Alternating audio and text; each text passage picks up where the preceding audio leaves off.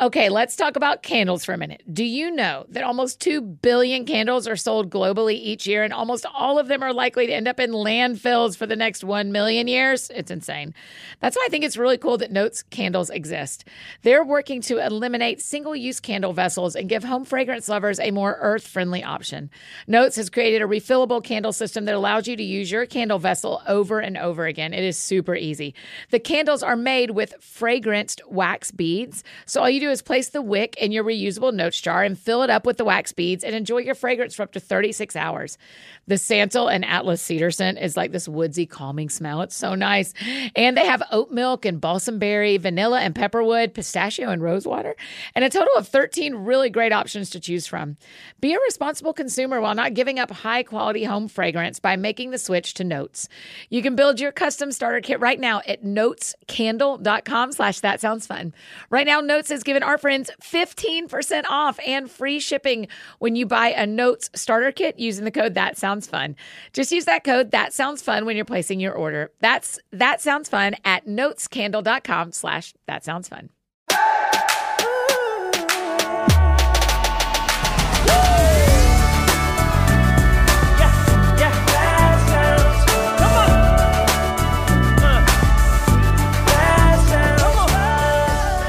Hi, friends. Welcome to another episode of That Sounds Fun. I'm your host, Annie F. Downs. It is a special week here on the podcast, and we have got a great show in store for you.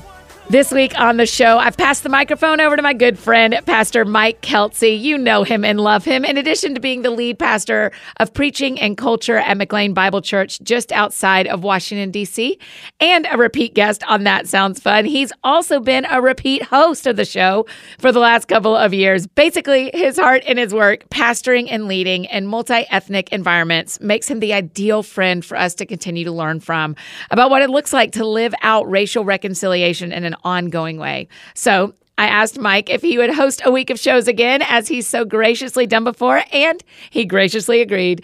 And he has crafted these two shows this week as conversations with friends about the Asian American experience, particularly in regards to racism. And today, Mike talks with his friend, Pastor Mitchell Lee. He's the lead pastor of Grace Community Church, a multi ethnic church located between Washington, D.C. and Baltimore. These two amazing pastors are going to dive into Mitchell's experience being an Asian American pastor of a predominantly white megachurch and his journey of racial identity and what dynamics are like between the black and the Asian communities. I'm telling y'all, I was blown away when I heard this episode, and I know you will be too. So here's the conversation between our host, Pastor Mike Kelsey, and his dear friend, Pastor Mitchell Lee.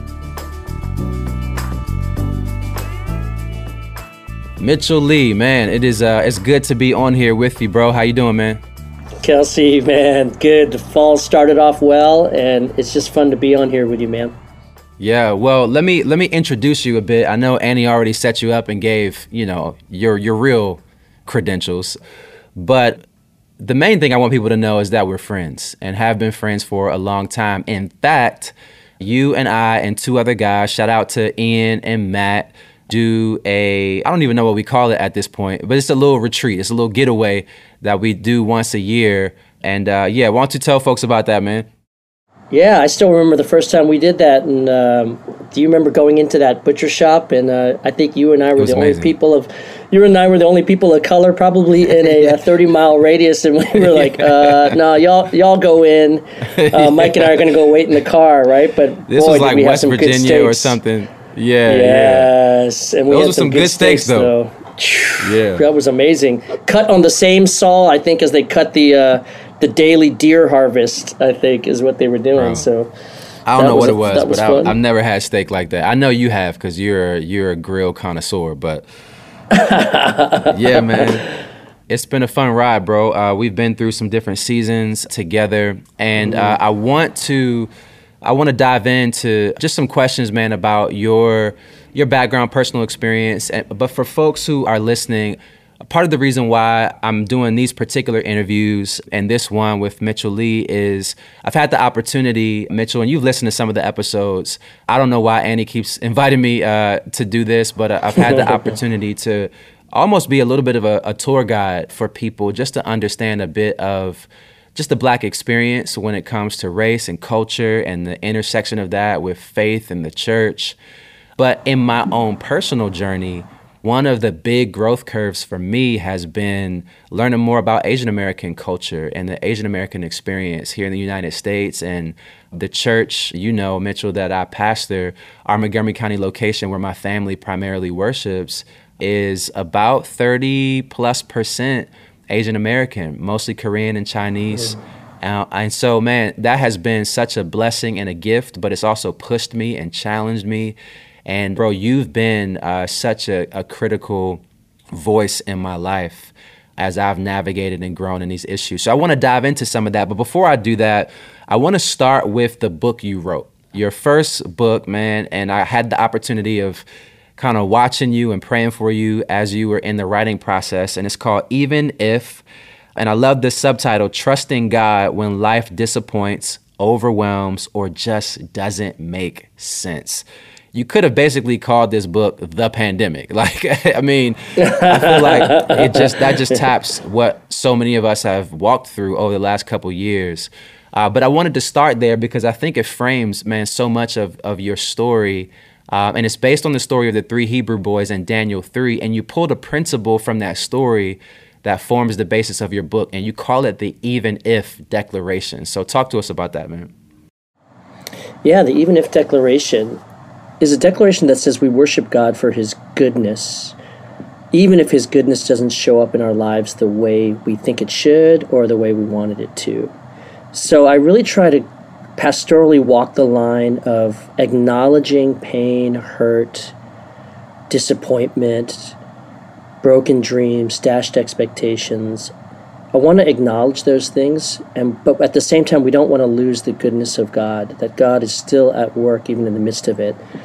And even if declaration really came out of my own valley, my own time where I really thought my ministry career was over before it even began and just feeling like, gosh, all this potential that I was always told I had, all of these hopes and dreams.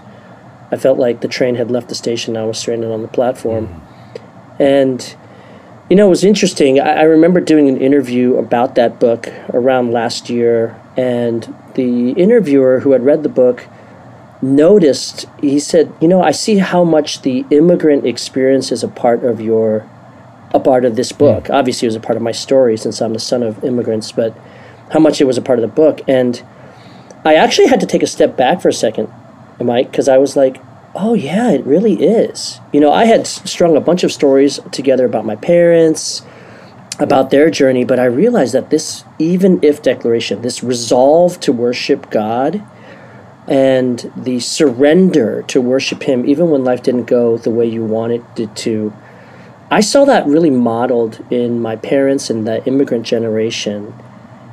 Even if they didn't use the words, even if that that mentality, that spirit to worship God, uh, was was there. So it was this confidence in God's goodness and the resolve to worship Him no matter what, and that has really been something that has kept me and uh, many of the even if warriors I call them, mm. uh, the people around me who you know walking through cancer, walking through crazy stuff, and they're saying, "No, I'm still going to worship God. Where else would I go?" Mm.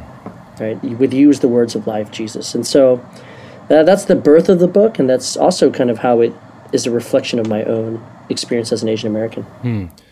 Bro, so for people who are listening, and I know this isn't the the core part of the interview, but when you talk about, I mean, you listed some of the things that people might be walking through cancer or relationship challenges, questions and concerns and uh, deeply painful experiences that I mean just all across the spectrum man people have experienced a variety of different forms of pain suffering.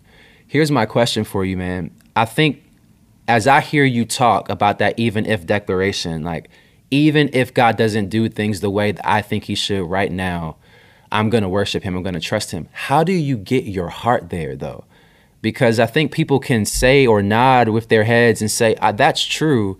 But how do you actually get your heart to that place when you are, you feel like you're in the pit?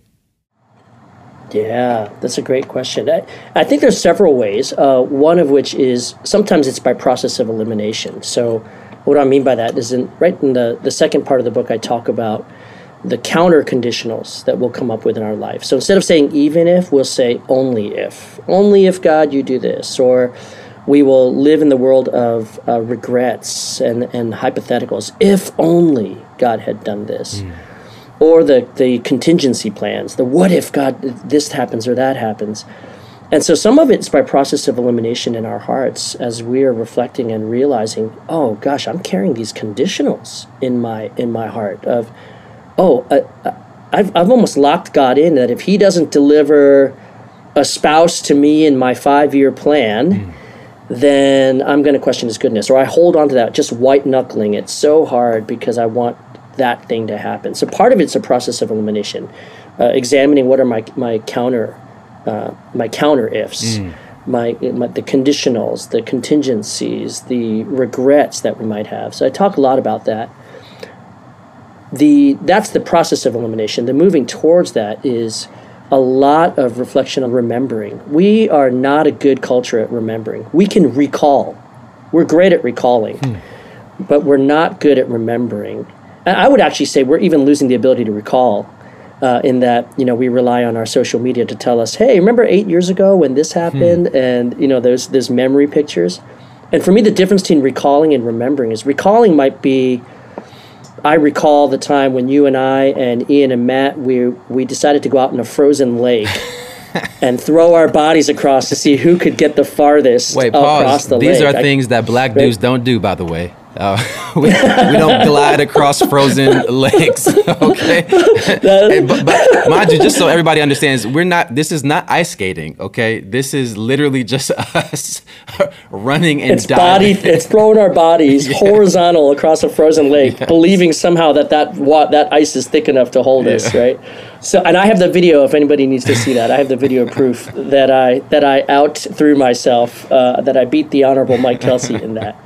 But like even what we just did. So I could recall the events of what we did, but we just remembered. We laughed about it. Mm. We thought about the significance for our friendship. Mm. Uh, I remember our phone, our, our, car conversation going up where, uh, I mean, that was a significant conversation for me, Mike, when I had the realization wait a second, you and I are in very similar kind of white uh, majority spaces as pastors.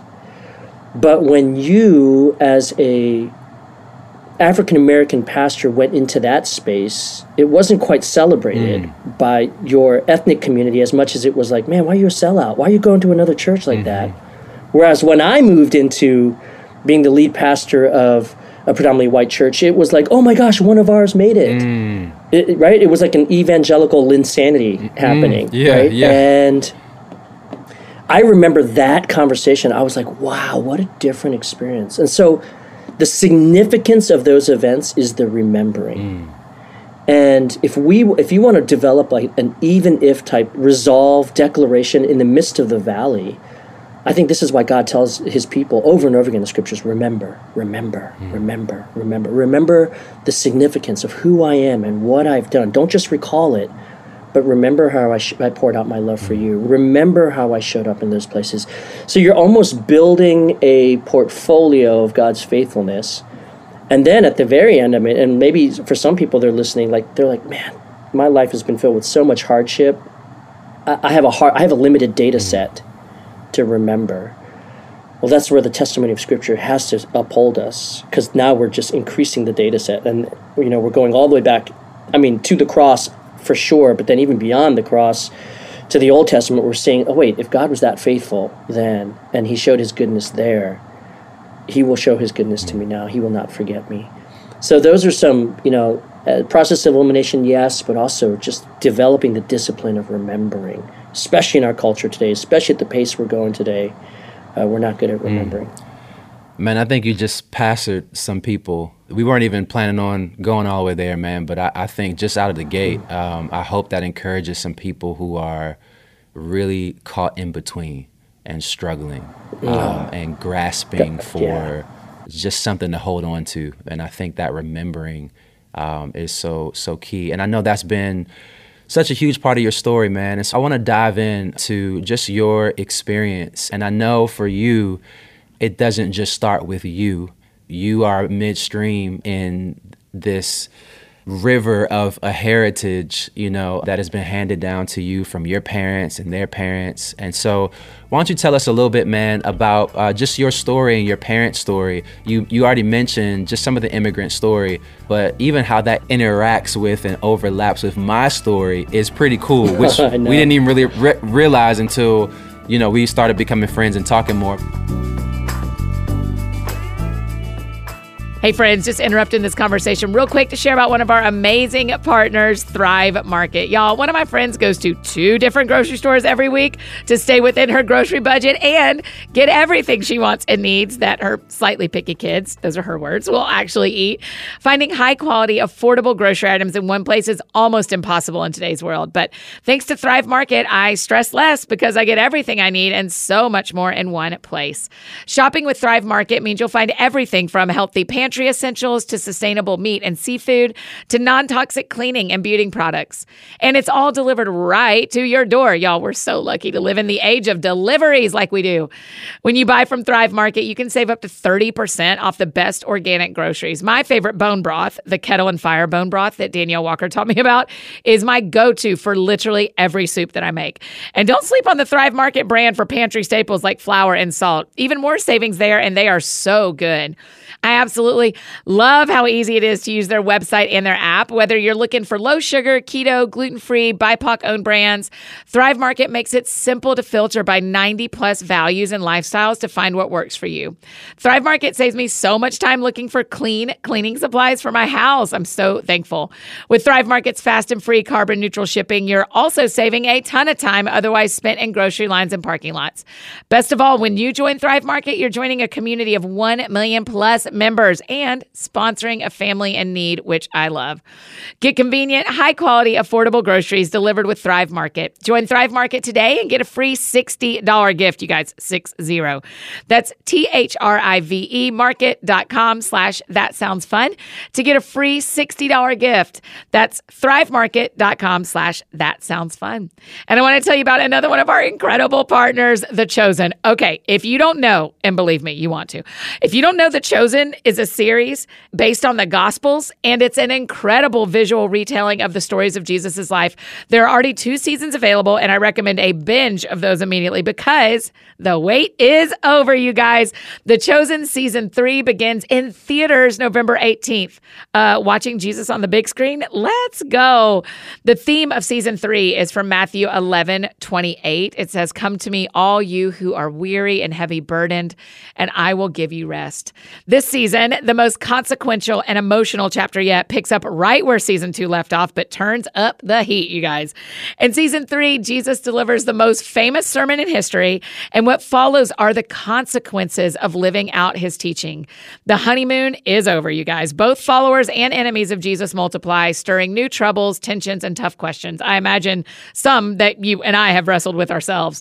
But in the midst of all that upheaval, Jesus brings rest. He gives rest. Episode one and two will begin in theaters starting November 18th, and episodes will start releasing for free in the Chosen app before Christmas. For more information, just visit thechosentickets.com. Again, mark your calendars for November 18th and visit thechosentickets.com for all the info. And now back to Mike and Mitchell. But why don't you tell us a little bit about your parents, man? Yes, my, my parents uh, immigrated from South Korea in 1974. I was born in 1975. Originally, my parents were going to go to Canada, but they were invited to come to New York City because my dad had a friend there. And then my dad's cousins were down in Maryland, and so they ended up coming down here. So I was born and raised in Maryland. My dad was not a believer uh, when I was born, and I think it was about age five or six. That's usually the kind of the first recollection I have of going to a Korean immigrant church. My parents decided to bring us to church, so I went to a Korean immigrant church and spent 20 plus years there in that church. Uh, meanwhile, my dad really, my parents really lived the immigrant dream. They they climbed the ladder, so to speak, uh, financially, maybe not so much socially, but financially, in the sense of they were, you know, uh, self-employed. Uh, my dad did construction and was pretty pretty successful at it and then left that my mom comes from a long line of just culinary wizards and so they opened a uh, a little deli, or they bought a deli donut shop. You'll love this. They bought a deli donut shop right next to a police station. right. So I, I, don't want to feed into Genius. any stereotypes, but bro, we never got a ticket. We got my mom got pulled over so many times. I remember. and like and I every I just have so many memories of different police officers going like Mrs. Lee you know, and when, when they walk up. So wait, that's the way to get out is is is pastrami sandwiches like this. Pastrami sandwiches and chocolate frosted donuts, man, right next to the police station. And so they did that for 20 plus 30 years. Eventually sold that one in Bethesda, and then where it intersects with you is they own this deli right across from the high school that you went to. Where I right? used that is just crazy. And here's the crazy thing, bro. I used to skip school all the time and we used to go to that deli and we used to go to the Wendy's over there and the and so yeah, so that was crazy. so we didn't even realize that man when we first became friends. And the reason why that's so significant is funny, but there is a long history of not even just general like Asian American like business, but Korean American business in the African American mm. community. So that that was just an interesting connection um, and part of why I wanted to talk to you um, in this episode because some of the history between Asian Americans and African Americans in our country, and even some of the current issues, it, it hasn't always been nice and cordial. No. There's been tension in the history of our ethnic community. So why don't you talk about that a little bit? Yeah, I mean, we saw the real expressions of that during the LA riots mm. in the 80s, right? When uh, the Rodney King stuff went down. But you know, as I've been trying to study and understand the Asian American experience more, and I, I am not a historian by any means. I'm a pastor trying to help a multi-ethnic congregation made up of Asian Americans, whites, and blacks in one congregation to understand each other and know each other. I remember part of the history that was really fascinating to me and a bit saddening to me was to uh, understand how this idea of the model minority fits in. I mean, even what, what I shared just a few minutes ago, right, about our the different reception we got from our home communities, mm. or not, not reception, but the different expressions or, or communications we got from our home communities, I think says something, and it and it has to do with, I think, how black communities have related to white communities and uh, Asian American communities have related to white communities. Mm. And what's the commonality there is the white communities. And if we look in the in the history, you go back to I mean you can go way earlier than this, but some of the significant moments, you know, the the Chinese Exclusion Act of 1882 where basically for for you know how how familiar is this sounding? Well, we don't want them taking our jobs. We don't want them coming in and impacting us, bringing their stuff and so, I mean, an act of Congress to ban all Chinese immigrants uh, from entering the country. It's it's peculiar that if you fast forward, so then you know Chinese are seen as the enemy, and then we get to uh, a little bit uh, later, we get into the 1940s where you know now uh, World War II breaks out and Japan is the enemy and the Chinese Exclusion Act is repealed in 1943, but that is shortly after the Executive Order of uh, 9066, which is Japanese internment. Mm. So, what I want you to see is like Chinese during the Exclusion Act, Chinese were considered the enemy, but then when Japan became the enemy, Chinese were considered friends. Like, oh, no, no, no, we're, we're come in, come in. Mm. And now, J- Japanese, including Japanese Americans, were interned. The only uh, example I can remember of, in history where a government has uh, imprisoned their own citizens. Mm. But then you get later on when Mao Zedong comes into power and, and the fear of communism. So interesting that Chinese become again the enemy, and then Japanese are now on the inside. And what do we see in just that movement? Is we see this the constant perpetual foreigner. Mm. Uh, Asian Americans are always, you're always granted provisional status, and it's all dependent upon how you relate to white folks, mm. white communities. Um, now, why am I talking about perpetual foreigner? Because that's actually what leads into this myth of a model minority. Mm. That Asian Americans, as long as they are in good standing with uh, the white communities, they are accepted. And the minute that they're not, they are rejected or put in the other. Mm. The reason that becomes really, really problematic is when we get into the civil rights era, and again, this is a way generalized. I mean, I'm just doing broad brushstrokes yeah. here. But when we get to the civil rights era, it's it's so interesting. We begin to see the model minority used as a sort of argument against the civil rights movement, mm. right? So, look at all these all these uh, you know. Uh, you know, back in the 1960s, even in the media, the, look at the Negroes. The Negroes want all of these things. They want reparations. They want all of these concessions but look, look, look at the look at these uh, Asian Americans. They're doing just great without all mm, that sort of stuff. Yeah.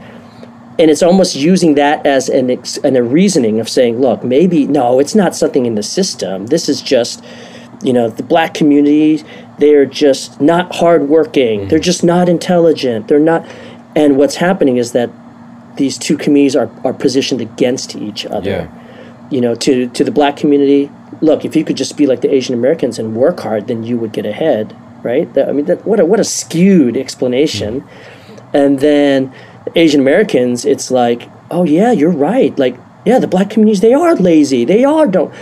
Now you've got this. Mm. You've got the the the, the chessboard yeah. For an increasingly stressful, hostile tension that's growing underneath. Throw on top of that Asian Americans are given these opportunities to make business, and where do they plant those businesses? In black communities. Um, and I remember, uh, gosh, it was probably about 10 years ago. I was down in Kenwood, uh, right where 295 comes into uh, to DC. Mm, yeah. And I remember walking into a store, a con- uh, I'll use air quotes, a convenience store. Mm. It looked more like an aquarium. You walk in, and all the stuff is behind plexiglass. Yeah, and the project was that we were supposed to go and find out how much a gallon of milk was, right? Hmm. And so we go in, and it's a Korean owner. And, bro, the weird, awkward tension like, here I am as a Korean American looking at a Korean owner. First of all, the Korean owner's like, what the heck are you doing here? Because for those like, that don't know, you know, that's not necessarily, uh, or hasn't, so 10 years ago for sure you say perpetual foreigners walking around that neighborhood. Yeah. Dude, I mean, I walk in, gallon of milk's eight dollars, right? Eight dollars for a gallon of milk. But I was in this weird space because I didn't know what I didn't know. Wait, am I supposed to be angry at the injustice that a gallon of milk costs eight dollars? Like I think it was in the Washington Post around that time. Somebody put out an article like in D.C. You've got to be rich to be poor, mm. right? Mm-hmm. And it was eight dollars the injustice of that but then seeing that it was a korean owner who was marking it up like that mm. bro that was a weird space for me to to look face to face into that tension and that hostility yeah. between these two communities man that so that explains so much because i mean you know my dad is a pastor in the heart of the city in dc my family's from dc mm-hmm. my dad pastors in the same ward of the city that he grew up in. So this is northeast dc ward 5 trinidad neighborhood. And our church is on Florida Avenue. It's in the middle of the block, um, and on both ends of the block there were it was a liquor store on one end, and there we called it a corner store, you know, on the other end, and both of those were owned by Koreans. Uh, and I just mm. remember growing up, walking down the street, there was always this tense relationship with the yeah. employees there, with the business owners. For sure, there was the plexiglass um, you know yes. that that was there, and uh, man, so it's so interesting hearing your experience, kind of on the other side of that.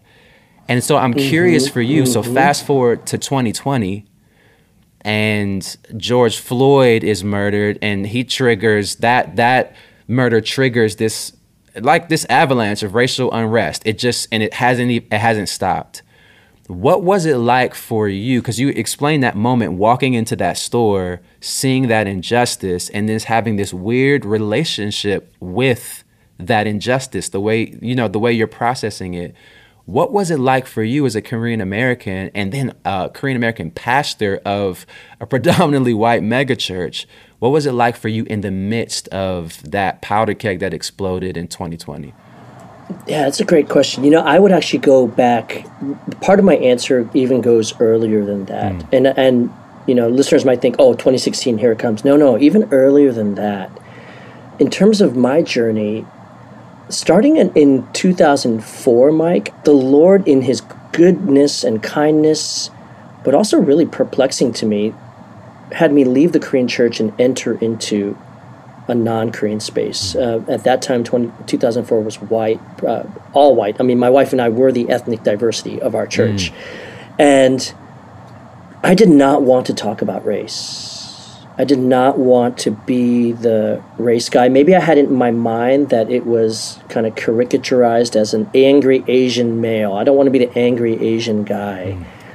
And I just didn't want to talk about it. And even though my relationships in terms of a multi-ethnicity cross ethnically were growing and and uh, getting so diverse and i was learning about other people's experiences i still was a, like a little bit removed from it and the reason i go back that far is because when barack obama became president i look back now and i say man i missed that moment to really celebrate hmm. with even at that time just my African American pastor colleagues who I was in relationship with. Like I missed the opportunity to really mm. celebrate that. Why? Why did I miss that? Well, because I again, this is part of using the model minority to my own advantage is I kind of liken it to like imagine, you know, somebody invites me over to their house for Thanksgiving dinner, right? And it's a family of, of black and white folks. It's just an imaginary family and they start fighting at the Thanksgiving table. They're just mm. going at it, and they're talking about past history and tradition. And I'm just sitting there like, what the heck is going on? I'm just a guest here, right? Mm. And a strange thing. They're fighting, and I'm like, I'm thinking to myself, y'all need to just figure this thing out. What is going on? But while I'm thinking that, Mike, I'm eating the food. Mm. I'm eating the dinner. I'm Mitchell. eating at the dinner table with my mouth full. I'm like, uh, y'all need to figure this out, but I'm just gonna. Hey, can you pass the mashed potatoes mm. there and the you know the, and the the cranberry sauce, whether it's canned or you know the the, needs, the real way, whichever canned, way. But that's a whole nother podcast. Right? I know, I know. I slipped that in there, right? So, uh, you know, it's just I'm sitting there eating. I'm benefiting. Mm. Actually, I'm benefiting. So when 2020 came and this groundswell of lament, and then a groundswell of reaction and resistance to the lament. Bro, I found myself so disoriented in the middle of that. Hmm.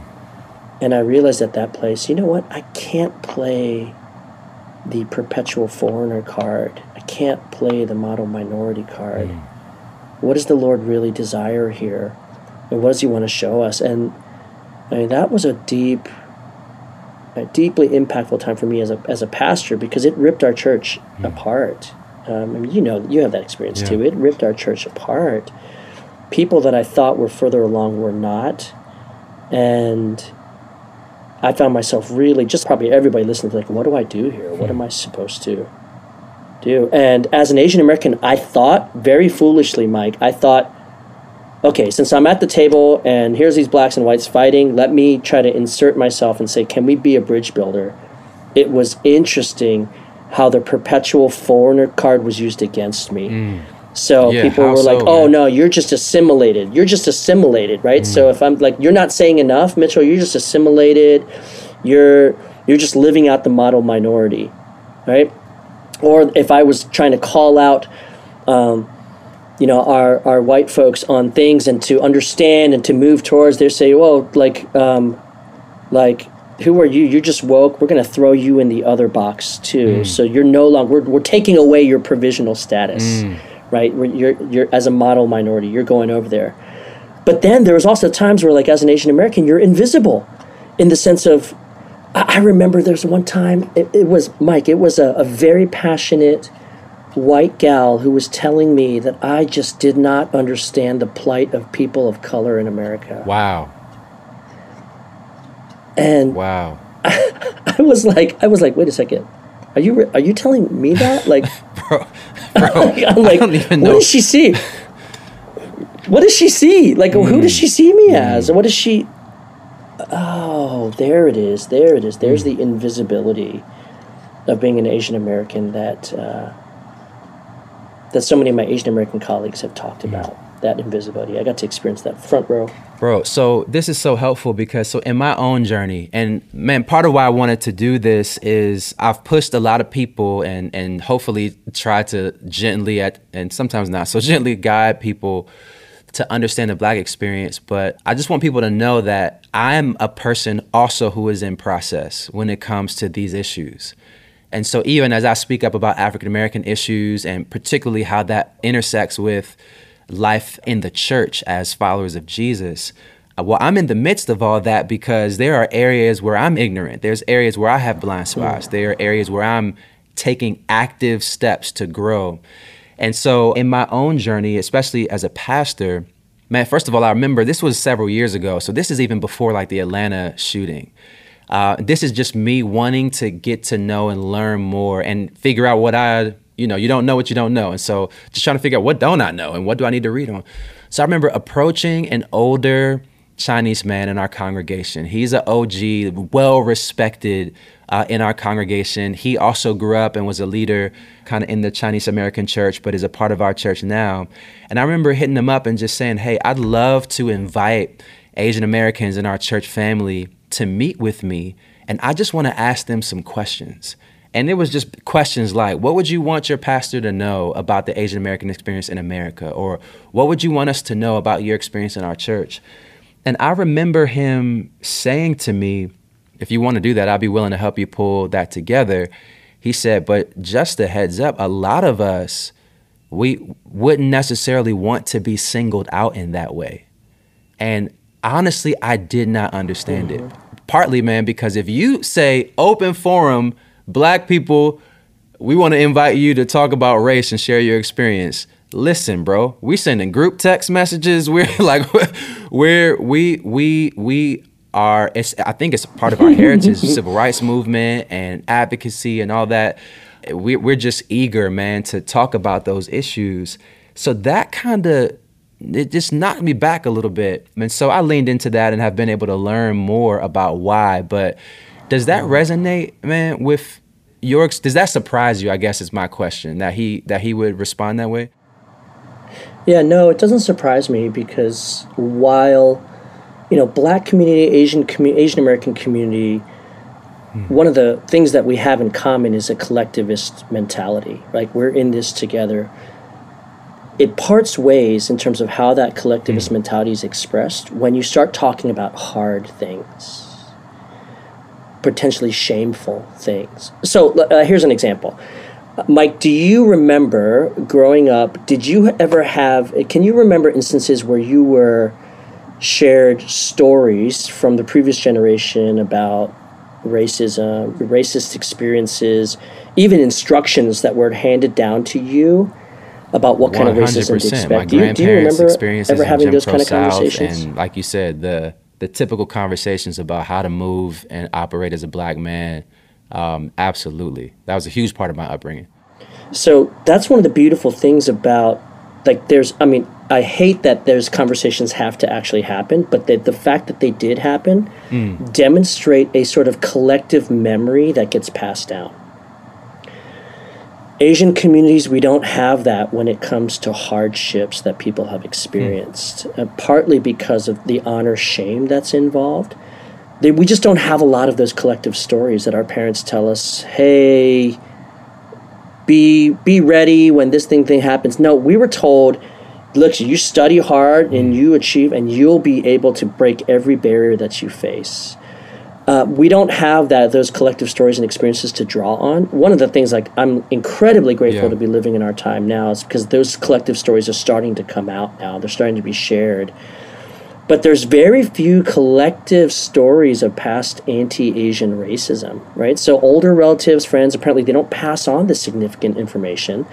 So just imagine that. If that's the case, as any pastor, whether it was me or you or a white pastor, takes an Asian American segment of his mm-hmm. congregation and says, Come here and I want you to talk about the hardships of your experience, you're going to get a mute because not mm. because they're not there, but because the cultural shame value, but then also we're just not used to collectively sharing those sorts of things. Mm. It's a very awkward space to be in which actually for Asian Americans contributes a little bit to the confusion when we do experience racism. Because hmm. it's, wait a second, was that racist or did I do something wrong? Did I not care? You know, like, I mean, I think I told you about this one time. I went to go pick up dinner for my family, and I went to a Chinese restaurant, and I was just grabbing takeout, and there was a little altercation, and some mm. police had to come, and it was right by my car. I wasn't involved in it, but it was right by my car. And they're standing there talking through, and the police officers helping them navigate this. And I got my stuff in my hand, and I um, I have to get through them. So I say, "Oh, excuse me, officer, I had to get to my car." Wow. And he goes, "Oh yeah, no worries, no worries. I'm working too." Wow. So and then I get in my car and I'm driving away, and I'm like, "Wait a second, did delivery guy? Wait, did he just think that I was the the Chinese food delivery guy? Is that what he just right? Did he just think that? Wait a second. But then here's what I went. Oh well, yeah, you know, I, I kind of was dressed a little Wow. Like I wasn't I was just dressed real casual. Wow. Like I started to internalize that for myself. See, that's that's the difference. See, I would have been on Instagram live. I would have been I would have been like racism.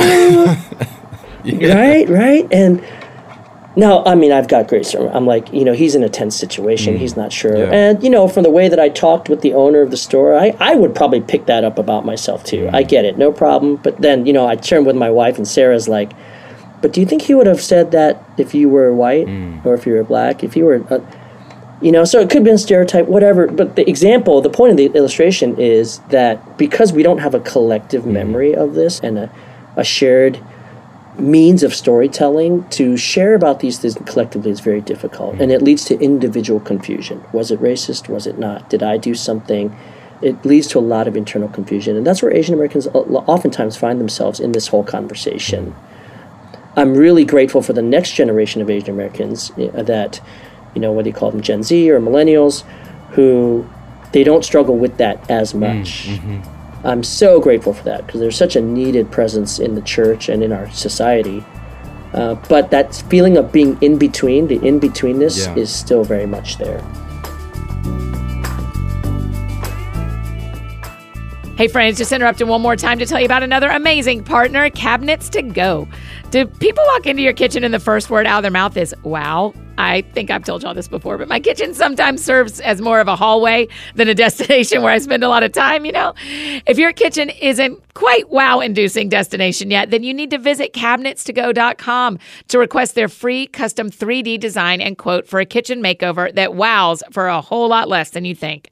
They say the kitchen is the heart of the home, and according to real estate experts, upgrades to the kitchen are some of the best ways to add the most value and joy to your home. As seen on HGTV's Dream Home, cabinetstogo.com is your one stop renovation destination. They handle design and installation, basically everything. Seriously, they have everything you need for your wow kitchen to be complete in weeks, not months. We're talking over 200,000 cabinets available and ready to ship, you guys. Well, I don't think before and after photos are particularly helpful related to our bodies and weight and stuff. with home renovations, and especially with cabinets to go, before and after are the most fun. I think I'm having as much fun dreaming about my kitchen as I did when I was dreaming up my porch reno during 2020. Visit cabinetstogo.com today and see why no one beats their prices or their transferable limited lifetime warranty. Right now, get a full custom 3D design of your new kitchen at cabinetstogo.com slash that sounds fun. That's a free custom 3D design of your new wow kitchen at cabinetstogo.com slash that sounds fun. And remember, the show notes are your one stop shop for links to our partners, to transcripts of our shows, and to sign up for the AFD Week in Review, our weekly email newsletter. And now back to finish up this conversation between Mike and Mitchell. Everybody listening right now is listening to me like learn in real time. And it's just so helpful, man. And as you're talking, I'm thinking of experiences I've had. And even the example I gave you, talking to the older gentleman in our congregation, my ignorance was peaking in that situation because I just assumed, oh, yeah, he'd be so thankful, you know, that I'll be willing to have that conversation and he'll invite everybody. And to be honest with you, I was a little frustrated, to, if I'm honest, um, because I'm thinking, hey man, here I am. I'm giving my time. I'm giving an opportunity, and for that to kind of, I mean, he didn't reject it, but it was kind of a low key rejection, you know, like, eh.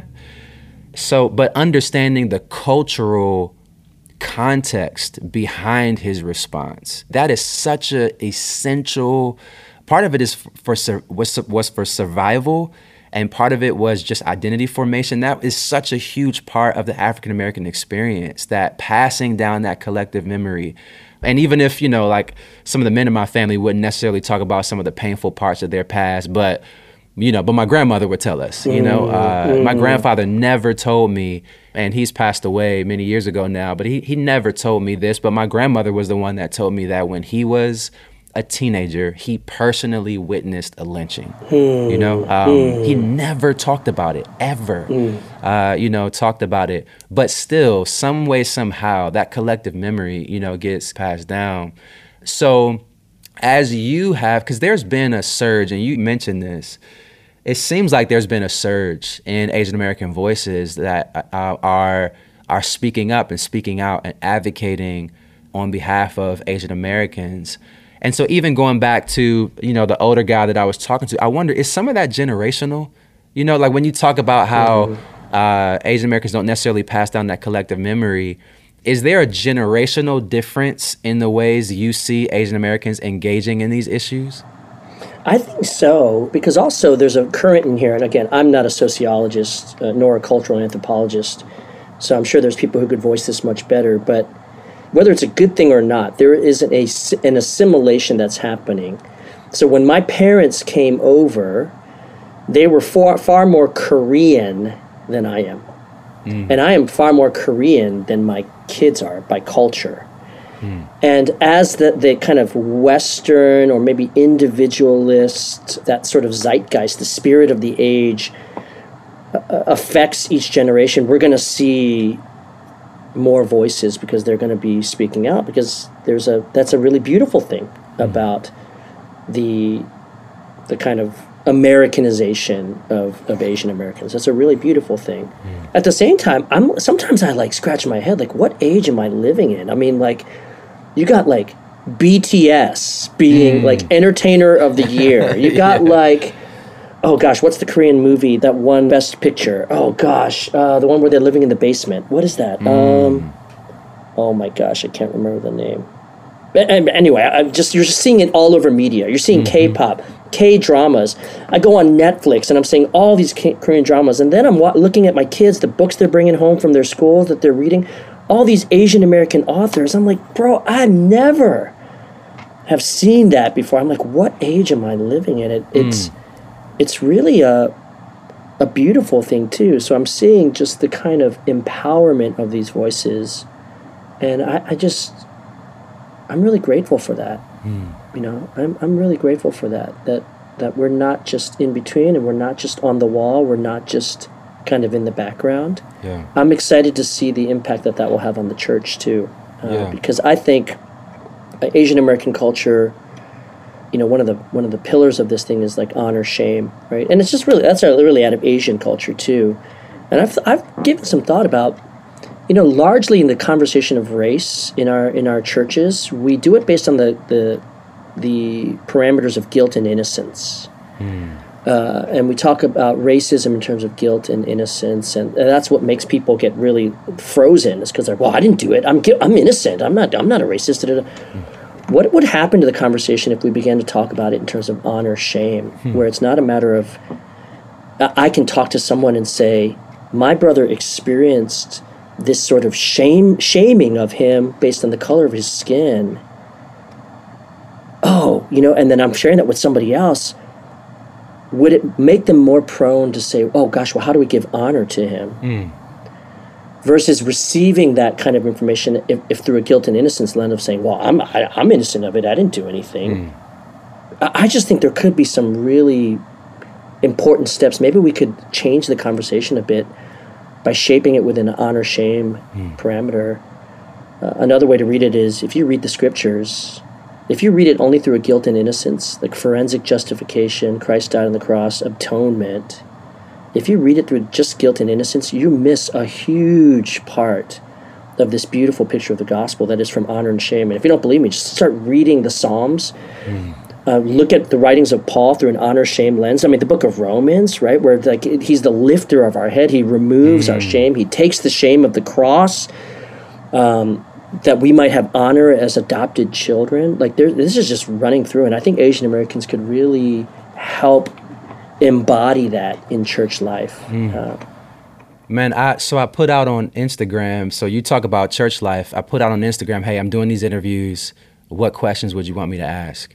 And so I want to ask you a couple just rapid fire questions um, that I got because all of them related to Asian American experience in the church, Asian American hmm. Christians who are in the church. And so, what what are some of the obstacles or challenges that you have faced as an Asian American leader in the church, and how did you overcome them?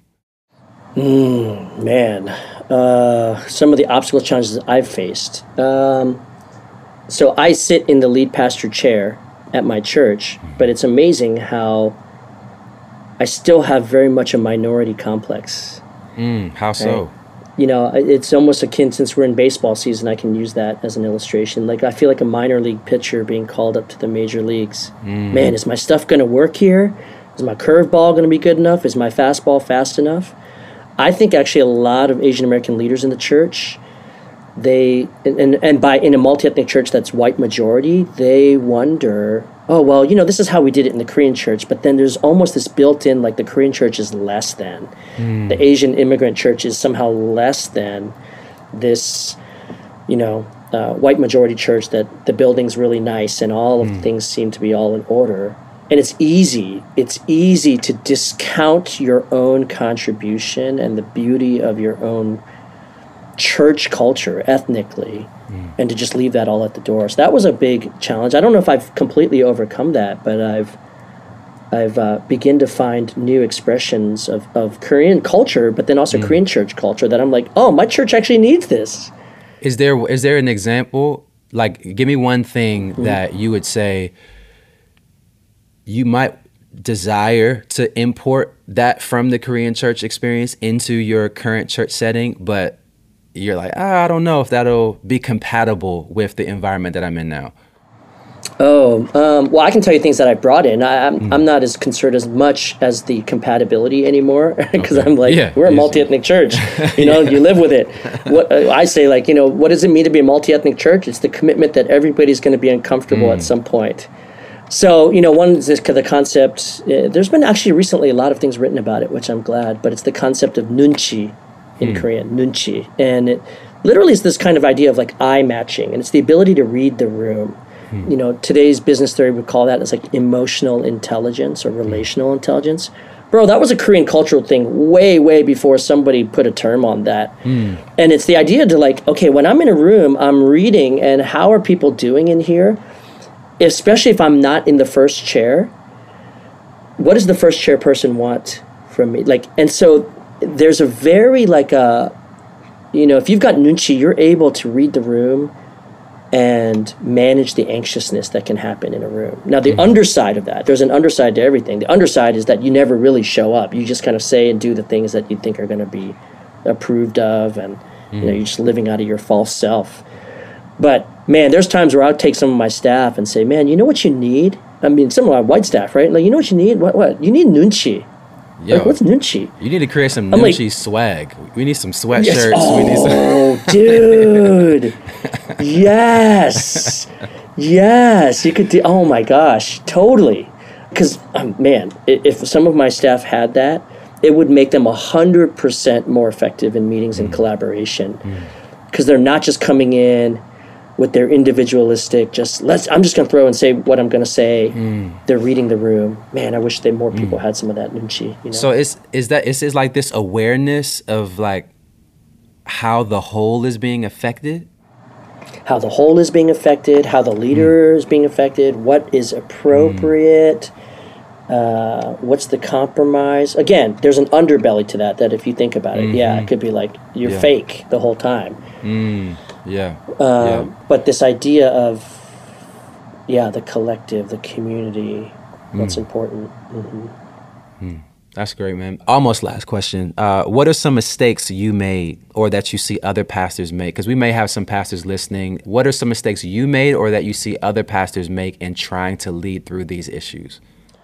Uh, we get, you know, our mutual friend Bryan Loritts, you know, always says, like, don't let people's immaturity hijack you. Mm. right? And so the biggest, some of the biggest mistakes I've made is I lose myself in the complexity, the high emotion, the anxiousness of this, like my values, my convictions, who I am. It's so easy to lose that sense and just get angry at a person or, you mm. know, frustrated. Like, why aren't they further along? Or how could they not see what I see? And I remember, like, as a, a calling as a shepherd or as a leader, this is not in any sort of condescending way, but we are to bring people to full maturity, mm. which implies that people are not at full maturity. And and whose burden is that on in terms of like as the leader, I have to be able to hold that space mm. for somebody's immaturity mm. versus allowing somebody's unhealth or their immaturity to somehow compromise my own sense of sense of who I am and mm. my convictions. So that's a mistake. Trying to go too fast, right? Like let's, gosh, let's address this thing. Let's nail this thing head on, and let's deal with. Oh, I don't know. Let's deal with 400 years of our racist history in a four week series and invite some people of color to come and talk about it. Like, mm. way, way, way, way, way too fast. You know, going, we got to go slower. We've got to go slower. Mm. And I know some people who are much more passionate would say, yeah, that's the excuse that's been through most of, you know, this the history and it's really interesting if you look at the civil rights movement, there were actually two currents within the civil rights movement. One was mm-hmm. this sort of non-violent resistance, and then the other was like, no, we got to go and we got to take it by by by mm. force. Mm. But actually, a third steam kind of came in there, which was this. Um, well, let's just wait for education, and everything will kind of get better. You know, that's what you know MLK railed mm-hmm. against in his mm-hmm. letters from a Birmingham mm-hmm. jail, mm-hmm. and I'm definitely not advocating for that third. Um, I don't think I'm advocating for the second either, nor the first. I'm saying we just got to go slow and be deliberate. This stuff mm. takes time, and yeah, we just we want to have the patience and compassion of God as we speak about mm. hard things. Yeah, that's it. I, I went too fast mm. at times, and that was a that was a big mistake. That's huge, man. Yeah, me too, man. And I think balancing that passion, uh, that devotion, the the fierce urgency of now, with what Scripture calls us to, and particularly as pastors, to careful instruction with great patience, as Paul yes. put it. That's so difficult, man. So I appreciate you sharing that. Yeah, man, uh, opening up your life and your story and sharing in some in some vulnerable and personal ways. I, I want to wrap us up, but the podcast is called That Sounds Fun. So I got to ask you, man, what what do you do for fun these days? What sounds fun to you? Oh man, um, you know, at the beginning of August, I mean, the end of no, beginning of August, I just went on a 45 mile backcountry hike with my son as sort of a rite of passage for him to go into high school, man. And we went, mm. spent five days, four nights in the backcountry wilderness of Wyoming climbed to 10,800 feet, caught an 18 inch golden trout, and uh, it's a fish of a lifetime. But you know what's better than catching the fish of a lifetime? Is watching your son catch the fish oh, of man. a lifetime right after you, man. And mm. so I do that for fun. I love getting outdoors. You know, you and I. I like to be the my you know one of my claim to fame is that I was one of the first guys to take Mike Kelsey out onto a river with waders first on. First time. It's the first time and, for everything. Uh, we need to do that again. We'll do that again, hopefully we, next September, because I got an idea for us to have some oh, fun gosh. and some adventure next September. I'm going on sabbatical next year, right? Next summer, and uh, mm. I got some. Uh, I got a grant for us, and so for the four of us to go and do a little. Mm. Um, post sabbatical, you guys are supposed to help me debrief and process, mm. but you know there's going to be a lot of uh, meat and fishing involved. So we're gonna listen. Gonna I'm on it, bro. Let's do it, man. Mm-hmm, mm-hmm. Mitchell, thanks so much, man. Uh, thank you for writing the book. Even if it's just been a personal encouragement to me, even though we talked about so many of the concepts before it was in print. But man, thank you for being a friend in this journey and for the ways that you've allowed me to just learn from you and um, and, uh, and and learn so much from you even today, man. So mm. appreciate you being on, bro. Uh, thanks, man, bro. If it wasn't for our friendship, I don't know if I would have survived this pandemic. Mm. Our um, mm. what did we call them at the time? Our bourbon and bonfires or something. Like if we didn't have that time, I'm not sure if we're supposed to allowed to say that, but. Uh, uh, if we didn't have those times, watch. man, you know, it's just uh, yeah. it's been great, bro. Thanks. Oh, you guys, aren't they brilliant? I mean, I I just learned here is the dream of these episodes is I learn so much I would have never learned when I listened to the two of them compare, contrast, and express their experiences. It is uh, beautiful and such a gift. My gosh, such a gift. I'm so thankful for Mike Kelsey and today for Mitchell Lee. I just two of my new favorite pastors. Well, y'all know Mike's been a long time favorite pastor, but Mitchell is climbing up there. Y'all be sure to grab a copy of Mitchell's book, Even If. Follow Mike and Mitchell on social media. Tell them thanks for being on the show. If you need anything else from me, you know I'm embarrassingly easy to find. Annie F. Downs on Instagram, Twitter, Facebook, all the places you may need me. That's how you can find me. And I think that's it for me today, friends. Go out or stay home and do something that sounds fun to you. I will do the same. Today, what sounds fun to me is telling you about tomorrow. You guys, we have got a ridiculously fun episode dropping tomorrow. I cannot wait for you to hear this one. Do I cry from joy? Yes, yes, yes. You'll have to listen to find out. But yes, I did. I cannot hide when joy drips out of my eyeballs. Y'all have to listen tomorrow to find out why. So make sure you're subscribed. Don't miss our special Friday episode of That Sounds Fun. See y'all tomorrow.